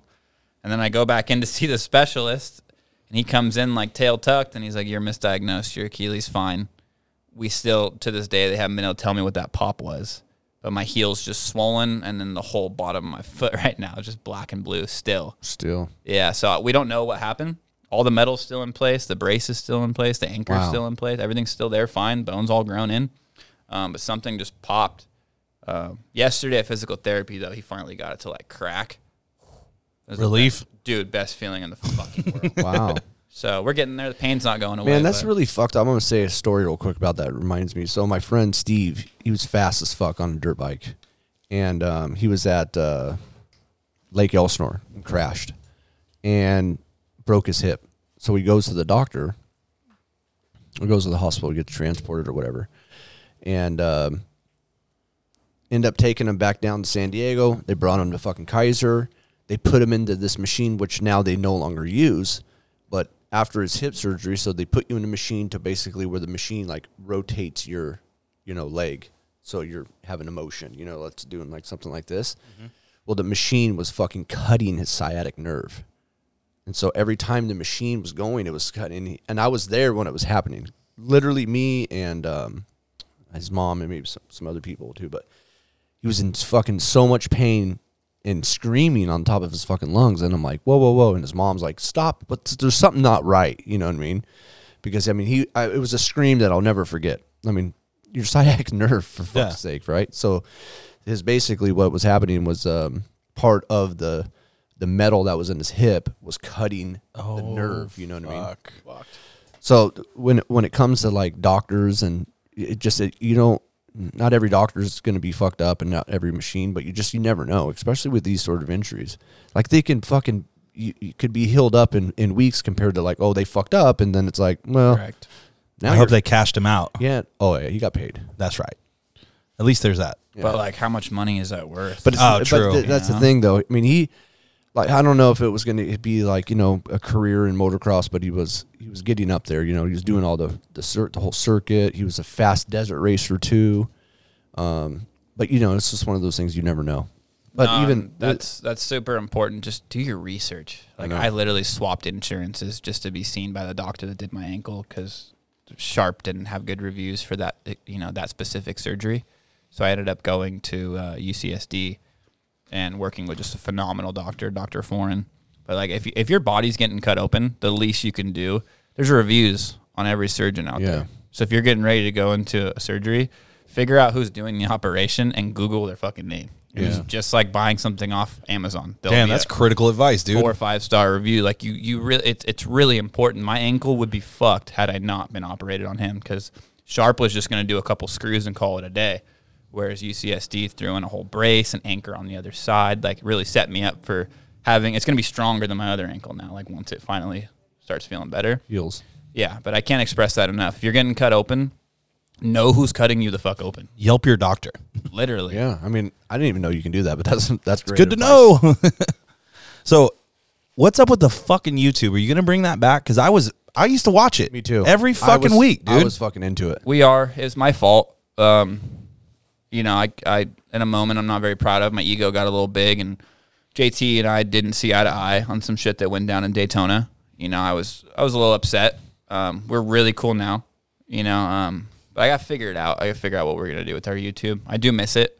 I miss it a lot, but we don't really live that life anymore now. You know, I'm not gonna take off out of town anymore unless it's is making us money because I can just stay home at the shop and enjoy my friends and shit like that. I know, but that's still a good YouTube channel. yeah, I'm gonna You be think about starting a you're- YouTube. If you Yeah. just do it and and you know the cast of characters that that comes into the shop and yourself too, you know what I mean? It's like that's good shit. You have my word. We're gonna get back on it for 2023. Um, I cared a lot about that. I dropped a lot of money into the YouTube, and we were putting out videos that were much better than our channel was, and that's that's all I really wanted. But I think it's just time to go raw and just kind of let people in. You know, we've Foley and I have always been pretty private mm-hmm. about that kind of shit. He freezes up on fucking camera. really, I don't. I can't see that. I could. You I could really? definitely see that. Hey, I saw the TC Bros like little ad. Did they? hey, I thought he did a. Fuck, first of all, I thought he did a great job. Murdered that. How many? How many Yeah. times did, did he do it? Once. That was all one Take day, one- like one day of filming, and then Ryan Ritter made it look really good. And then we did the recent ones with Garrett Riker, Right, right. which holy fuck, like I've worked with a lot of professional cameraman now. Yeah. Bro, Garrett Riker is the top dog that I've ever worked with. Like, just completely understands what you need, can basically make any clip look good. Um, but the TC Bros uh, install videos have been cool. It's Yeah, cool. yeah, like, yeah. like I thought I thought that was cool. yeah, it's different. If you go on their website right now and like buy risers, there's my fucking asshole, fucking douchebag just sitting there like with a video, like, "Hey, that's how you do." it." Like, I'm fucking mechanic, you know. Like, I remember your Feuling interviews too. Those were pretty fucking cool. that was sick. That was like the first ever video project I did where I was like, "Holy shit, we're being treated like pros right now." we made it. yeah, it was, it was cool. They did like full profiles on us. Like, Yeah. that was that was really humbling. I owe a lot to Feuling. He fired me and and then kept paying me for a little while just to like support my career. No shit. Yeah, he kept coming over to me like, and I'd be packaging shit, and I'd be on the phone. He's like, "Get off the phone, dude." And I'm like, "It's Jesse. Like, it's the owner of Legends. Like, talk to him. Like, uh, we're trying to figure shit out." And he called me into his meeting in his fucking office one day, and he's like, "You need to go. Like, you need to go start your career, dude. You're just you're just too busy. Like, you know, I, I can't have you back there on the phone all day long. uh, But I know you're talking to important people, but no one else is allowed to be on their phone." And I can't tell him like, well, it's okay. He's on the phone. He's talking to other industry. Like, no, like you either need to be here and commit to this job, or go do your thing. And so I, I you know, fired, quit, whatever Yeah. it was. I, I got fired, Yeah. yeah. and we Call a spade a spade Yeah. here. Yeah. Raph likes to use that same line too. Well, I mean, technically I left, but I've got fired. yeah. and It's he's just rocked with us ever since. Luke, Luke Leatherman's the owner of Feuling, and he's a fucking G. He's a G. I met him. I went in the shop because I won the cams out of the uh Oh, sick. yeah, and he uh when I walked in there, it was kind of like there it's not like a showroom for you to come hang out. He's like, No. "Can I help you?" Yeah. And I was like, Yes, you can. I told him what was going on, and he was like, "One second. Went and grabbed another guy. Guy came out, and I told him what I wanted to do, and they're like, "Cool. Whenever you're ready, let us know, and we'll take care of you." Cool. It's probably Evan. Yeah. Yep. Exactly who it was. Yeah, solid fucking dudes. I really want to see the fucking the, the YouTube. I'm excited about it because I know that we're gonna be doing fucking we're doing shit all year long. Like mm-hmm. that is our goal for fucking 23 is to do as many of events. We're talking about going to Tennessee. There's some campouts that we're talking about going to. Maybe Sturgis. It's gonna be fucking. You guys have to go to Sturgis. Yeah. Like I haven't missed Sturgis in fuck like six years now. You guys have to go to Sturgis. Yeah, we're we're gonna go to Sturgis this year because Elise wants to go really bad too. But I'd still like to oh, do what Figures. Your chick wants to go, so now we get to go. Ah, get him! Get in that Get there ass. too, motherfucker. Don't think you. Yeah. yeah, She's Yeah. come before. It was fun. She's been there. yeah. But I've always worked it. Yeah, no. But you we were wa- working last year. I forgot about The last two years. we got offered. Well, that that person's no longer working for Harley, so I don't know if we still have that deal. But we got offered last year to come and bring a booth up to Sturgis. But I don't know if we want to even do that. I just want to go and be there and still do this like fun stuff. Get Air, Airbnb, ride with my friends, like. Yep. Right, Like, I'm right all there. about having a booth there. I don't know about y'all. No, no, I am too. Well, I'm not saying I'm Who was it last year that fucking rented out the Airbnb by Buffalo Chip and just put their tent up and was selling merch at it? They had like free beer, and you would just pull up and they were fucking hustling merch. Um, I forgot who it was. probably Lucky Speed Shop. It was there was like two houses that were on the way on the dirt road on the way to the chip. I do. I do remember. That- I mean, that's what I'm thinking our move is. I think it was that uh, the one that Papa Juan always promotes. Um, I'll have to ask him because I, I think that's I think you're 100 percent right. But that that's going to be our move. We get an Airbnb, we get 10 motherfuckers, then we post up a fucking our booth and a banner and then a sign that says fucking free beer with purchase. Because them motherfuckers be drinking. Oh yeah, no shit. You'd have free beer. You'd have everybody in Everybody, Sturgis. yeah. That's what we do at night. Is we just go out and I don't drink. You guys know Yeah. that. But I got absolutely trashed last year. Like I heard somebody got you trashed. Big B. It was Yeah. Big B and Carey Hart. Like, how do you say no? No, you don't. It's You like what I mean? yeah. like hey, Dude. Snoop Dogg offers you a blunt. You smoking? No. No. No, You're talking sober guys. no. All right, fine, fuck you. I'm Oh, smoking. it's just me. Grab is like, oh, it's just me. Yeah. oh yeah, just me, huh? Okay. but like towards the end of the night, we just go down the main street and fucking just watch dudes try to like. You want to stop them, but you can't. Like Yeah. they're not gonna listen to you, and dude, it's bad. And the cops don't stop them. You, you see dudes like walking by about to drop their bagger, and the cops just staring at them. You know what I mean? Like Yeah. it's brutal. But yet, if you don't put both your feet down at a stop sign, you'll get pulled over. Like Sturgis is no joke. It was way hmm. more fun when we first started going because they weren't ready for us. They Yeah. had no idea that the stunt community was coming. Right. Oh, I bet they were. Oh my god, Dude. Now they know now.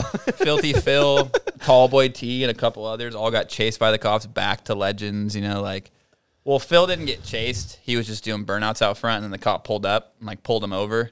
And it's like Mexico, where you get pulled over doing something, you pay the ticket right there. Oh, I love and, Yeah. And Love if you that. don't pay the ticket, they take you down there until somebody brings you the cash because they know if they write you a piece of paper, you're never going to pay it. You- You're there Yeah. once a year. You can do that for a DUI in South Dakota. Yeah, it's fucked. It's crazy. It's fucked. Six hundred bucks. Pay it and fuck fuck off. But yet the homie got a felony charge for ecstasy pills uh, last year. They don't be playing out there in South Dakota Stay rowdy.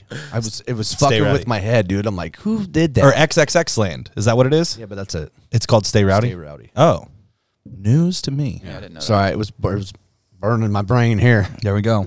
Damn, The wet, wild. the, the wet brain was fucking bubbling. Boiling up top, firing. So you got some fucking.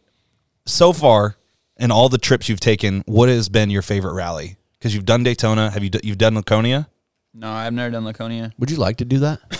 We're going. Yeah, I wouldn't mind. It's it, it- yeah. It's 120. I'm down to go anywhere that that the Harley shit's gonna be there. It's it's really humbling for me. I love going to rallies. I feel like I'm somebody at the rallies. It's cool. Everyone wants to come up and get pictures and shit, and I really appreciate that. It's cool as fuck. Um, but hands down, every year it's just Sturgis. Yeah. Sturgis is just everyone's there, so you're not having to like wonder where you know. You're just you're always gonna see everybody. Um, we finally got it figured out, and we got this really cool lady that rents us her house, and it's like right there outside of downtown. So we're not like in the mecca shit, but we're like right there. nice. Um, you know, and then just Is that new? What? Because you were, were you guys camping last year? No, this last year we stayed at that house. Oh, you did. So the year before, that's when you were camping. Yeah, I mean, a lot of the riders camped this last year, Okay. but I'm just dude, like I said, I put in way too much energy and effort to drive fucking 24 hours and then sleep in a dirt field. No disrespect, Yeah. but like, come on. Like, Yeah, yeah. That shit sucks. Yeah, but that shit look, bro. I was at Kid Rock the the first year I went in 20, and I'm in Kid Rock. It's just me and my chick and a dude I'm working with, and I see Andy Chow and fucking Josh out of it, the largest fucking showing that Buffalo Chips ever had, like fucking a hundred thousand fucking people, and I see these motherfuckers. Well, come on, brother. It's Kid Rock. Kid I motherfucking remember Rock. that show well. Dude, it was fucking bow, ba, down, awesome. chicka, ticka, bang, But they looked like they were having the fucking time of their life in well, the, the, chip's different. the chip is camping at the wild. chip is sick, but Yeah. like this last year, they just you know Max did his best, but a lot of the stunt riders were like, "Yo, where where are we staying?" So one of the local tracks was just like, "Yo, they can stay here," but it was literally just an empty dirt field, and Like, no there- one was there. There was like a hill climb going on one of the like, it, I'm sure a lot of them have fun and they're gonna be like, "Nah, Joey doesn't know what he's talking about." Maybe I don't, but like I don't know. I, it was just an empty dirt field. It didn't. It, it looked brutal to me. But like staying at the chip in a tent, that would be cool. Like the chip's sick. Chips, you know, It's Uh, I rad. wouldn't know. Never been. yeah, Have, you, hey, have you been, Rafa? Nah, Didn't think nigga, so. what the fuck? Tall boy T and I had pictures up at like the booth for a little while at the chip, but I never had any problems. They let me in this last year. That's what's up. Nice. But fucking uh, So Daytona, that- you hold got on, any- hold on. That's your favorite. That's your favorite event. Yeah, I'd say uh, Sturgis is, is by far my favorite. Uh, I love going to Utah.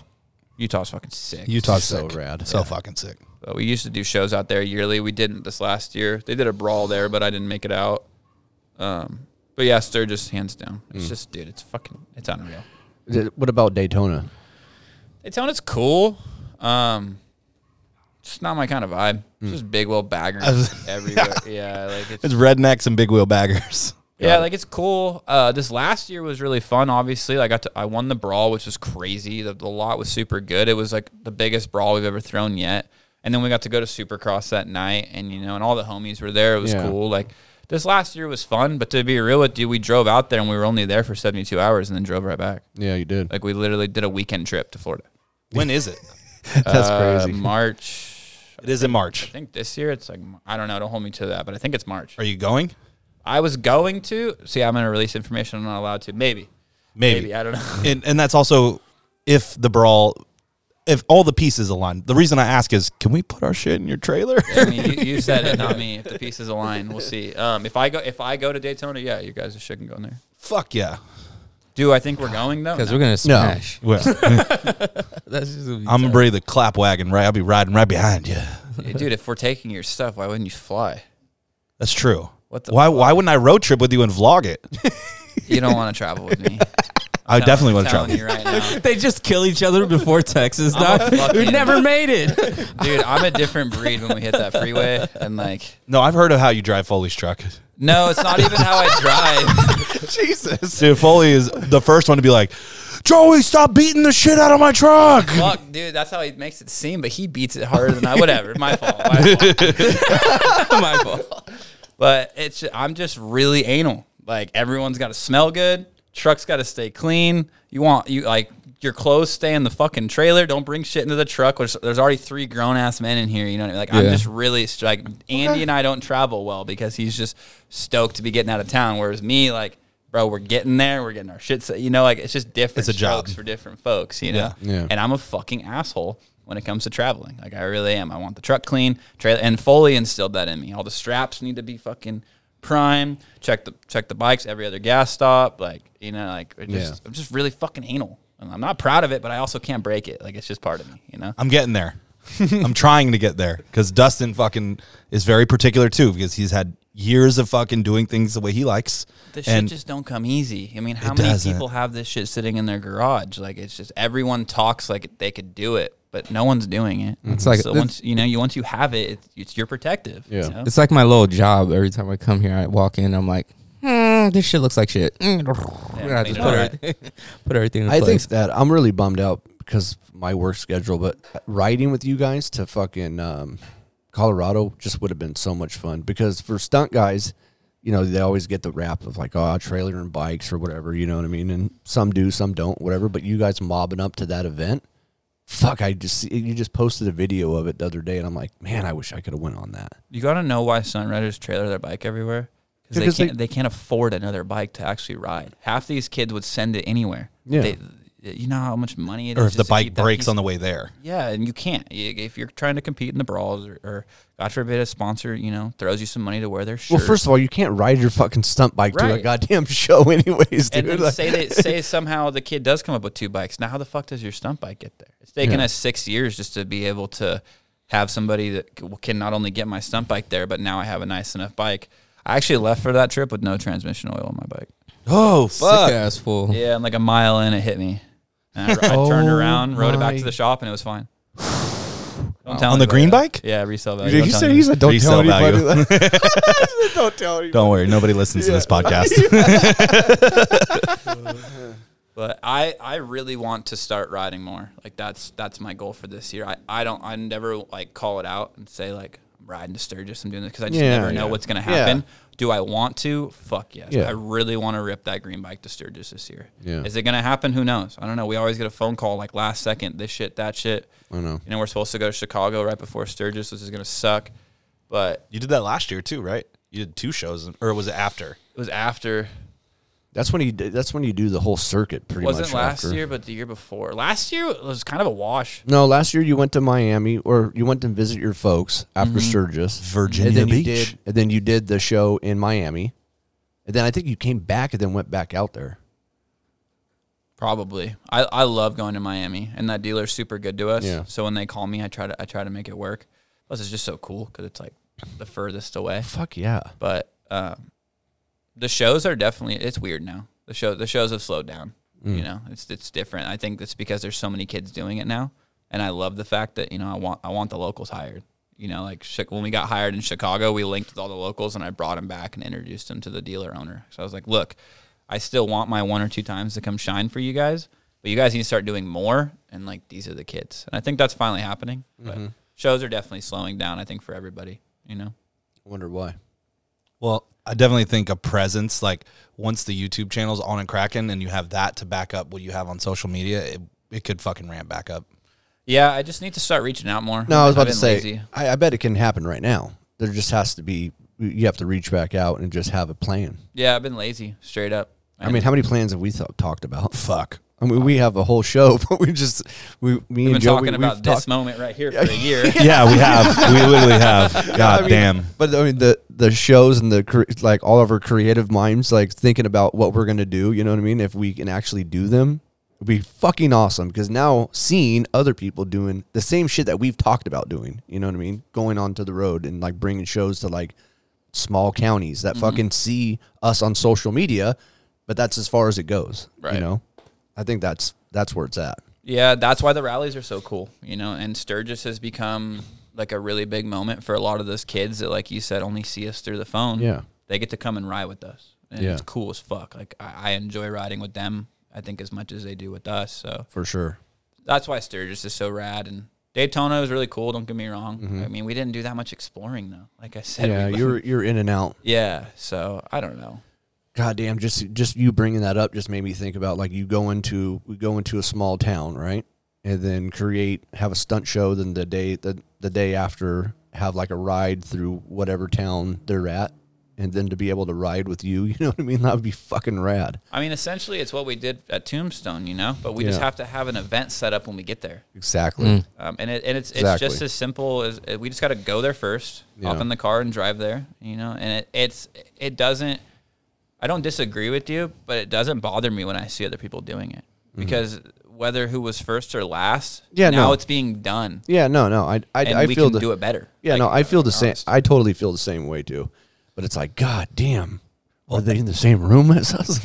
Well, every dealer we went and talked to because we went and did a fucking mission and we hit fucking five dealerships and I saw. yeah, we got fucking three three yeses, two tentative, and then two check back in when our merch manager's here. And then we I talked to Foley and Foley fucking went and talked to one of the people that didn't say yes, and that might be happening. But every single one we pitched, we said, We're not just bringing you a clothing brand, we're gonna bring a fucking event. And I'm gonna bring 50 fucking bikes here, and we've got homies that throw the best stunt show. Like we're the fucking full package You guys are. and that's what we're trying to do. And that was honestly just talking to you, like, bro, get it, get out there, figure it out. When it comes time to talk about the financials and what the necessary steps of doing the stunt show, hit me up, and we'll get it cracking. And like, as soon as we expand out of Southern California, like Red Rocks, that they already do stunt shows. That's fucking one that's uh, like hot on my list because doing an event, there's accommodations that now you have the venue.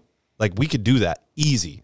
So I'm I, I'm 2023 dog, and I mean it's even before then. This is it's fucking happening. It just takes time. It really just, you know, it, it's scary watching how far away it gets sometimes, just being committed to the same thing. But you have to just be willing to, to live on that and like let that shit sit in your stomach, you know? Sometimes I'll feel like the shit that I just had yesterday is so far away now, but it's it it literally is just fucking time.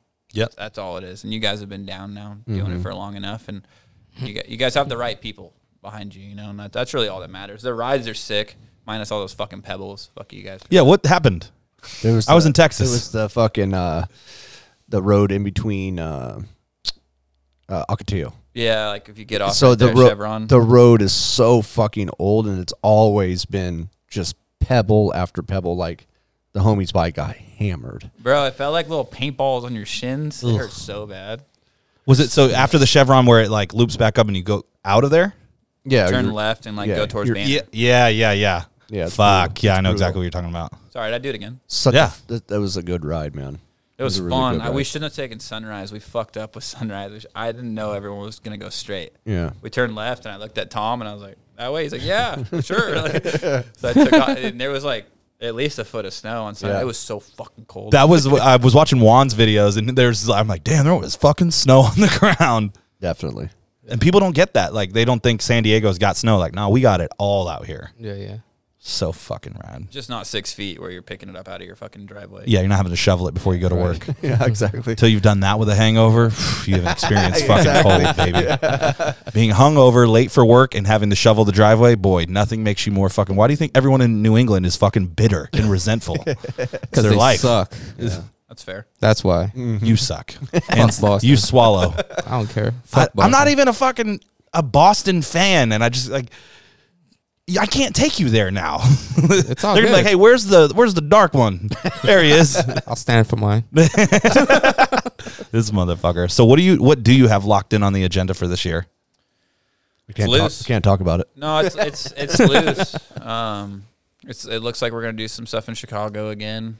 Um, we have stuff playing with San Diego Harley, which is cool. I like doing the local shows. Um, I'm blanking a little bit. It's loose. If East Coastin does something, which legally they're not allowed to, but I, I need to get back to New Haven. It really bothered me that we missed it this year. I fucking love going out there, which you really don't hear anyone in the world say. Like, Yeah. I have to go to New Haven. Yeah, right. I mean, New Haven was bad when I was a kid. it still is. Um, so Sturgis, Daytona's a 50-50. It's coming up quick though, so it's that's why I say I don't think it's gonna happen. Mm. When, when it's in, within like three four months and we don't have it like for sure, it's like, yeah. Um, I'm gonna hit all the brawls. I you know like I said, Max was the first person to to ever pay me to ride. So whatever mm. whatever events Ride and Destroy does, I'm there. Like I feel like I owe him that. Um, Daytona, Sturgis, San Diego Harley shows. I'm kind of on the same wave that that you're talking about. I really just kind of want to do my own thing. Like less is more, and mm. like you know, I know I have it in me to to host events just like you guys do. So it, it becomes so easy because we all work together now. Mm-hmm. So I just I don't know. To be real with you, everything's really changing right now in my career. Um, I've been with the same companies for so long that everything's just you know really kosher with them. So I don't really feel humbly. I, I don't feel like I have to go anymore. I want to. Like, don't get me wrong, it's fun as fuck. But at the same time, if I know I can stay here, push more of their products, and grow my business, that's just kind of where I need to be for the next few years. Um, I'm really focused on riding. Don't get me wrong. Yeah. Especially with the last three months being in bed have been fucking brutal. Um, like literally the last three weeks have been the most refreshing I've felt all year. Like it's better than winning that brawl in Daytona. Like, Wow. I- dude, it was so brutal. Like I was at a height in my career when it when the when the fucking injury happened. You Yeah. know, I was coming into another brawl that I had a chance to win, and then Utah or no, it was Vegas up next. And Yeah. I knew Yeah. that the overall winner was going to get like three or four grand plus on top of what you know you're already getting per event. So I was hungry because my points were pretty high up. The closest guy to me was was Gabe, and I knew he wasn't going to be there for that round. So that would have put me a whole round ahead. And then as long as I did okay at the next one, I was going to get the overall. Um, so I was fired up, and that's why I rode there and got straight on the bike. But I'm really I, I like what you guys are talking about, having fun, doing the events, getting the merch out there, and that produces sales for the people that we ride for, which is just as valuable as you know, me just driving around the country recklessly. Like, hey, yeah, right? So Doing the rambling thing is fun, and then it, it comes to a point you're like, "Fuck!" Especially you're driving. Like, I got another thousand miles until I'm in my. Nah, fucking Joey loves bed. it. I love it. Yeah. Um, back then, the scariest part was, and this is me being overly honest, like I was straight running out of money. Like we get to we get to the Texas New Mexico border, and I'm like, "Yo, Foley got cash." Like Mm-hmm. Check hasn't cleared yet from those last shows. Like I was I was risking the biscuit. Where now, like I won't leave unless I know we can pretty much replace like Uh, come back and yeah, like Yeah, truck yeah. breaks down, we're gonna be able to grab either another one or a rental. Like, dude, we used to just go for it. Yeah, just fucking send it. And that was the only part I didn't like. Otherwise, dude, it was just the time. I, it's irreplaceable. You know, we had so much fucking fun on the road. So stupid. Mm. I, I think back to half the shit we did. Like, damn, what the fuck? Like, but we didn't know. Now we know. best best Lessons road, learned. Hey, best road trip story. Fuck. Allegedly. I know a lot of the stories. I got to be careful because I get halfway through and I'm like, I'm about to rat my homie out. um, best road trip story. So there we were, smoking doink number three. Um, it's hard because like all the memories kind of merge as one. You know, it's just become so repetitive. Um, in a good way, like not in a bad way. I'm, I'm gonna stall out here a little bit. I'd say best road trip story isn't really like I don't really have like a cool like you know, but Tallboy T and I driving around. We got to we got to Utah, and this we're like two three years in now to our careers. We're both like in a good spot. Like we love our lives. We're happy. We literally drove around in his van for about I want to say it was like at least three days. It might have been more, four or five days, where like we slept very little. I had the weirdest diet I've ever had, and we literally rode mountain bikes for like 14 hours a day, every single day. And I think that that's the most fun, hmm. literally, Damn. that I've ever had. Like ever, like the dude, Utah is just so sick. They protect their dirt jumps out there, like fucking California protects this clean air bullshit. like it is so sick. So I, not really like a story, but the most fun I've ever had. Right on. Just, just cruising around fucking Utah with tall boy eating fucking bread, peanut butter on it. Fuck drinking yeah. apple juice. like, on a borrowed bike, just jumping jumps that I had no business jumping. Like that was the most fun I've ever had. Right like on. downhill fucking wood fucking berms and shit. Yeah, my first downhill experience was that year. And like I'm really good on a dirt bike, so I should have known, but I just remember going down the trail and there was snowing and shit. And I, I was struggling. I was just terrified. Brakes locked up, like skidding the whole time. And Tallboy T's like flying by me and then like putting his mountain bike into the snow. And there's just like this sick ass wave of snow going over all of us. and that's when like it clicked, like, right, I'm doing something wrong. And I about died two times and we got down to the bottom of the hill and I looked at everybody, I was like, Are you guys using the front brake and everyone looked at me like I fucking solved world hunger or something. Like, bro, like I, I'm like I, I, I literally will never live that down. Like I'll get squirrely on a dirt bike and fully be like, Hey man, you got front brakes. Like so like we did downhilling and then we borrowed a couple locals lent us they're called slope style bikes. So they ride like a hardtail, but they have a little bit of give and they're fucking rocket ships. And we just went to all the local dirt jumps and just never stopped, dude. I've never had that much fun. We got to go ride a foam pit, like all, all kinds That's of shit. fucking oh, that's sick. tight. Yeah, it was cool. Dude, my Instagram real stories, there was always going to be like the the POV fucking mountain bike riders, and there are some fucking gnarly trails. Like there's redwoods and there's berms that go around trees, and then fucking gnarly jumps, Yeah. and then there's also the people eating fucking massive shit, Yeah, that's Yeah, what's I- so fucked about those. unforgiving. Like I've eaten shit on a mountain bike. It's not fun, bro. whack a have. tree. Yeah, Jeremy took I had me. my fucking um, foot stuck inside of the the main sprocket, bro. Like, Yeah, mountain bikes will literally eat you. fucked me up. um, one of like my dream days, Twitch took me. Um, I think we went to Mammoth or like one of the local mountains, like the Big Bear, like the closest one. Mm-hmm. And it was like dream day for me. I was just kind of getting in with everybody. He borrowed Tyler Bereman's mountain bike for me, not to be the name drop guy, but it was like it was like a big day for me. Yeah, you yeah. know? fuck yeah. and we rode all day. I killed it. It was fine. Everything was kosher. We we did like the big lines, and I just followed people off of it. uh, All good. And then we get towards the end of the day, and I'm like feeling good. And I went off. I was like I remember dropped down for a little bit, and then like the first jump, dropped down berm, and it was probably only like 15, 20 feet off of like a little ramp, just a mellow landing, and you're already moving, so it's super easy. And I did like a one handed table off of it and when I landed, I grabbed just the biggest handful of front brake, Oh, moving, and I went straight over the bars, right to my back, and that's the last thing I remember. And then my next memory is like the bottom of the mountain, like walking up to an ambulance Oh, and I collapsed my lung, separated my pelvis, and broke like two or three ribs. And like I remember like just being so out of it. And then like one of my other clear memories is like kind of like coming to and like there's Twitch. And there's all these guys I've looked up to my whole life, and I'm just uh,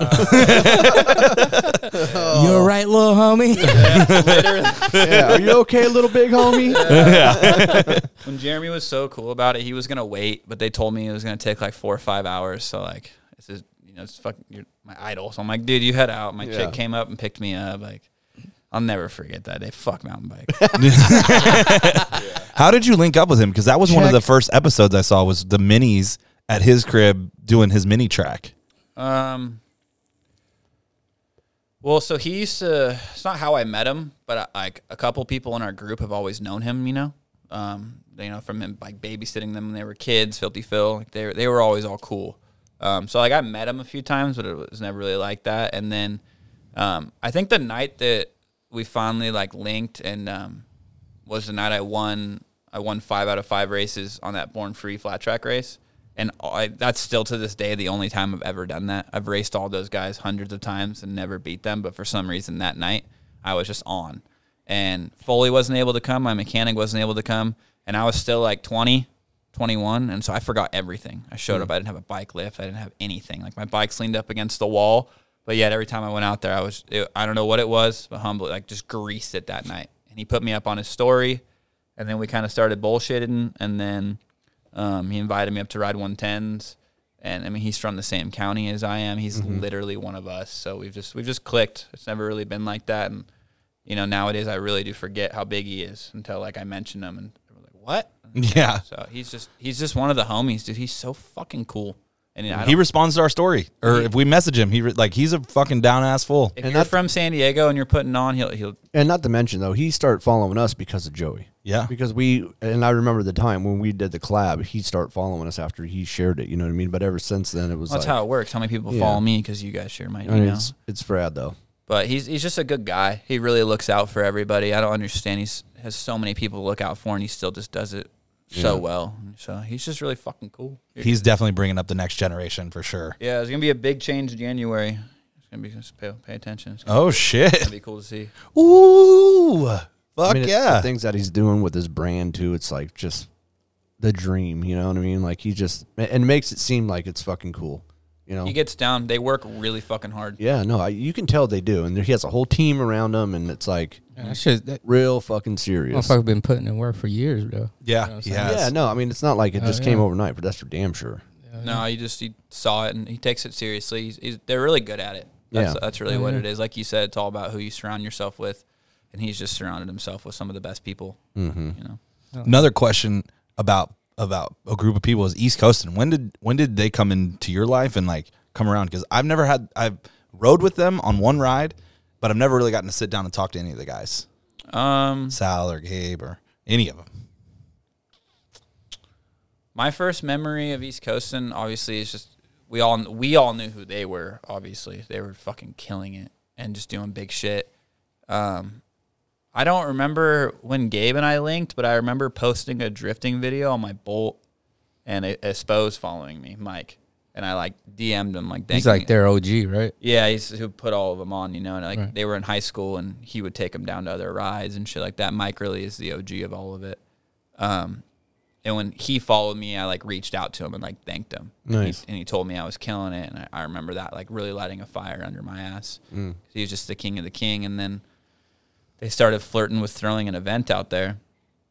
And we basically asked them like, "Yo, if we come, will we be like you guys will take care of us?" And so we drove out there, and they just they really fucking respected that, you know, because they're throwing an event, and we dr- literally drove all the way from fucking San Diego just to see them. But you know, we got to go to Times Square, all, all this shit that we'd never seen before. I got to go on like my eighth grade DC trip. You know, I was one of those spoiled kids, but you don't fucking really remember. Yeah, So like we drove that clapped out truck through Times Square and shit. It was all just really cool experiences, you know. Um, but I think that was it. I think because we we went out there like five years in a row, Fuck yeah. To East Coastin? Yeah, four, four or five years in a row. Um, we just linked really well, and we all get along. And you know, Foley and I are madmen on the bike. They're fucking lunatics on the bike. So like when we ride together, it's all time. You know, it's we just have a lot of fun together. Um, Sal, Sal and I always butted heads when we were younger, like just in like immature ways. And now like he's one of my favorite fucking people in the mm. whole world. He's so fucking cool. And then now they built an empire.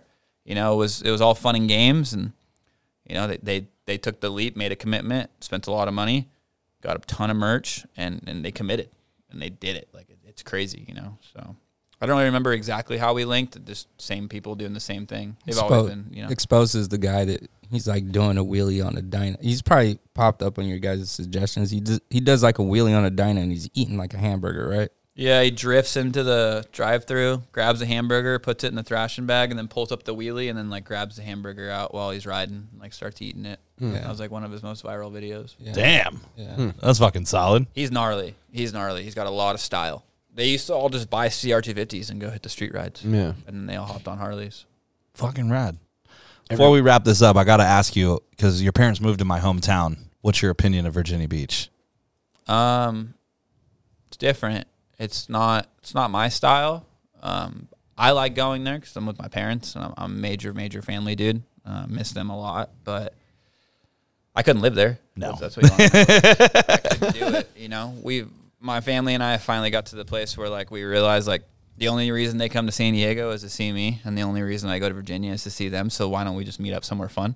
So now we get to like just meet up and go on vacations. That's sick. Um, it was cool riding though. Really? Like, like right around my parents' house, there's like a ton of back roads and shit because they don't live in Virginia. They live in Beach, so- Suffolk. yeah, it's like the Pine Valley to San Diego. Yeah. like it's you know 45 minutes. It's, it's what they've always talked about. It's just on the other side of the country. Right. Like my, they always wanted to move to Pine Valley or Descanso Yeah. or something like that. my mom found that, but to Virginia Beach. Nice. But I don't mind it. So, you know. Yeah, I, I've been gone for fucking 10 years and I have no intention of going back. So, yeah, that's a hard question to ask a San Diegan. Yeah. Yeah. So Yeah. tell me, uh, uh, what about you know butt fucked Egypt? no, I don't know. I'm from Dago, homie. So have you been? It's beautiful. Yeah, we're pretty spoiled here. Yeah, for sure. We pay Yeah. for it, but we're spoiled here. yeah, no, for sure. Straight the fuck up. I mean, come on. We, we, I mean, just posting a video of all of us riding last weekend. You know what I mean? In December, people are fucking freezing their balls off. You Yeah. know what I mean? They're like, God damn. Yep. These guys are riding their Harleys right now, Yeah, it's dude. negative 10 where that dude's yeah, at. you know? Yep. They're like, fuck percent. you guys, you spoiled fucks. Yeah. Rafa, wild. you got any closing words? I can't wait to see you get healed up. I mean, like shit. Everybody in San Diego is just waiting. yeah, Yeah, I, I'm so stoked to ride again, so I appreciate that. I didn't realize how much I rely on it until lately. So Yeah, Yeah. it was good to see you out there last weekend too. I mean, it's good to see you out riding, period. But you know, I just appreciate everything you've done for us, and you know, fucking, I just can't wait to work with you more. I mean, but the the just the things that we've talked about, we just need to do. 'em. yeah, We just have to do them because you know what? They're going to be successful. Yep. You're going to be successful no matter what you do. You're so fucking talented, man. Like thank you. such a smooth rider too. The tricks that you do on the fucking on your bike is like, give me a break. You know what I mean? Like, give me a fucking break. You're doing a fucking 360 on a fucking Harley. Get the fuck out of here. You know, but it's gonna be fun, man. Um, I'm kind of interested to see what this year's gonna entail. You know, because we did hear something like that too. You know, from the brawls, and we don't know what what because we tried to get a date too, and they're like, well, we don't know. You know what I mean? And so who knows what's gonna happen, but what I do know is we we can create our own destiny and fucking people will come because we have we have a fucking rad fucking following and people fucking will show up to any of our events, you know, which is we're blessed for that. hmm And um Well, now we owe it to them for them to get- get better. for sure. You know, we really do. Yeah. How many people have been showing up and showing I out for us for how long now? Yeah. So it's it's just our turn to give that back. For and sure. not make it about us. Yeah. You know. It's been an absolute fucking pleasure having you on the show. And over the last three years, dude, like it's it's been fucking really nice to have you fucking have our back on it and see something in us and bring us up with you in whatever way you could. And it hasn't always been easy, but we fucking stuck it through. And like I'm very grateful for your friendship and very fucking excited for what's coming this year. I feel the same way. I just want to thank you guys for for growing with me. You know, when we met, I was still pretty young. I was very opinionated about a lot of things, and you guys have always been patient with me, and then allowed me to grow in my own ways, and then and then brought me back home. So I appreciate it. It goes both ways. You know, LFG brings up senders, and senders will always bring up LFG as much as we can. But I, I think it just goes that we it's just time to do some bigger shit. Yeah, it's time. Straight the fuck up. So what's that song you want to go out to? Oh fuck. You had all this. I mean, I, time I, I to have think, some. I know, but I, I had some. My Swisher seat, but my Sig Sauer. I was about to say, Joey knows the shit. Oh, He knows the shit, homie. It's been another episode of the LFG 1904 show. It's about fucking time. Oh shit. God, this smacks. That song hard. my go-to right now.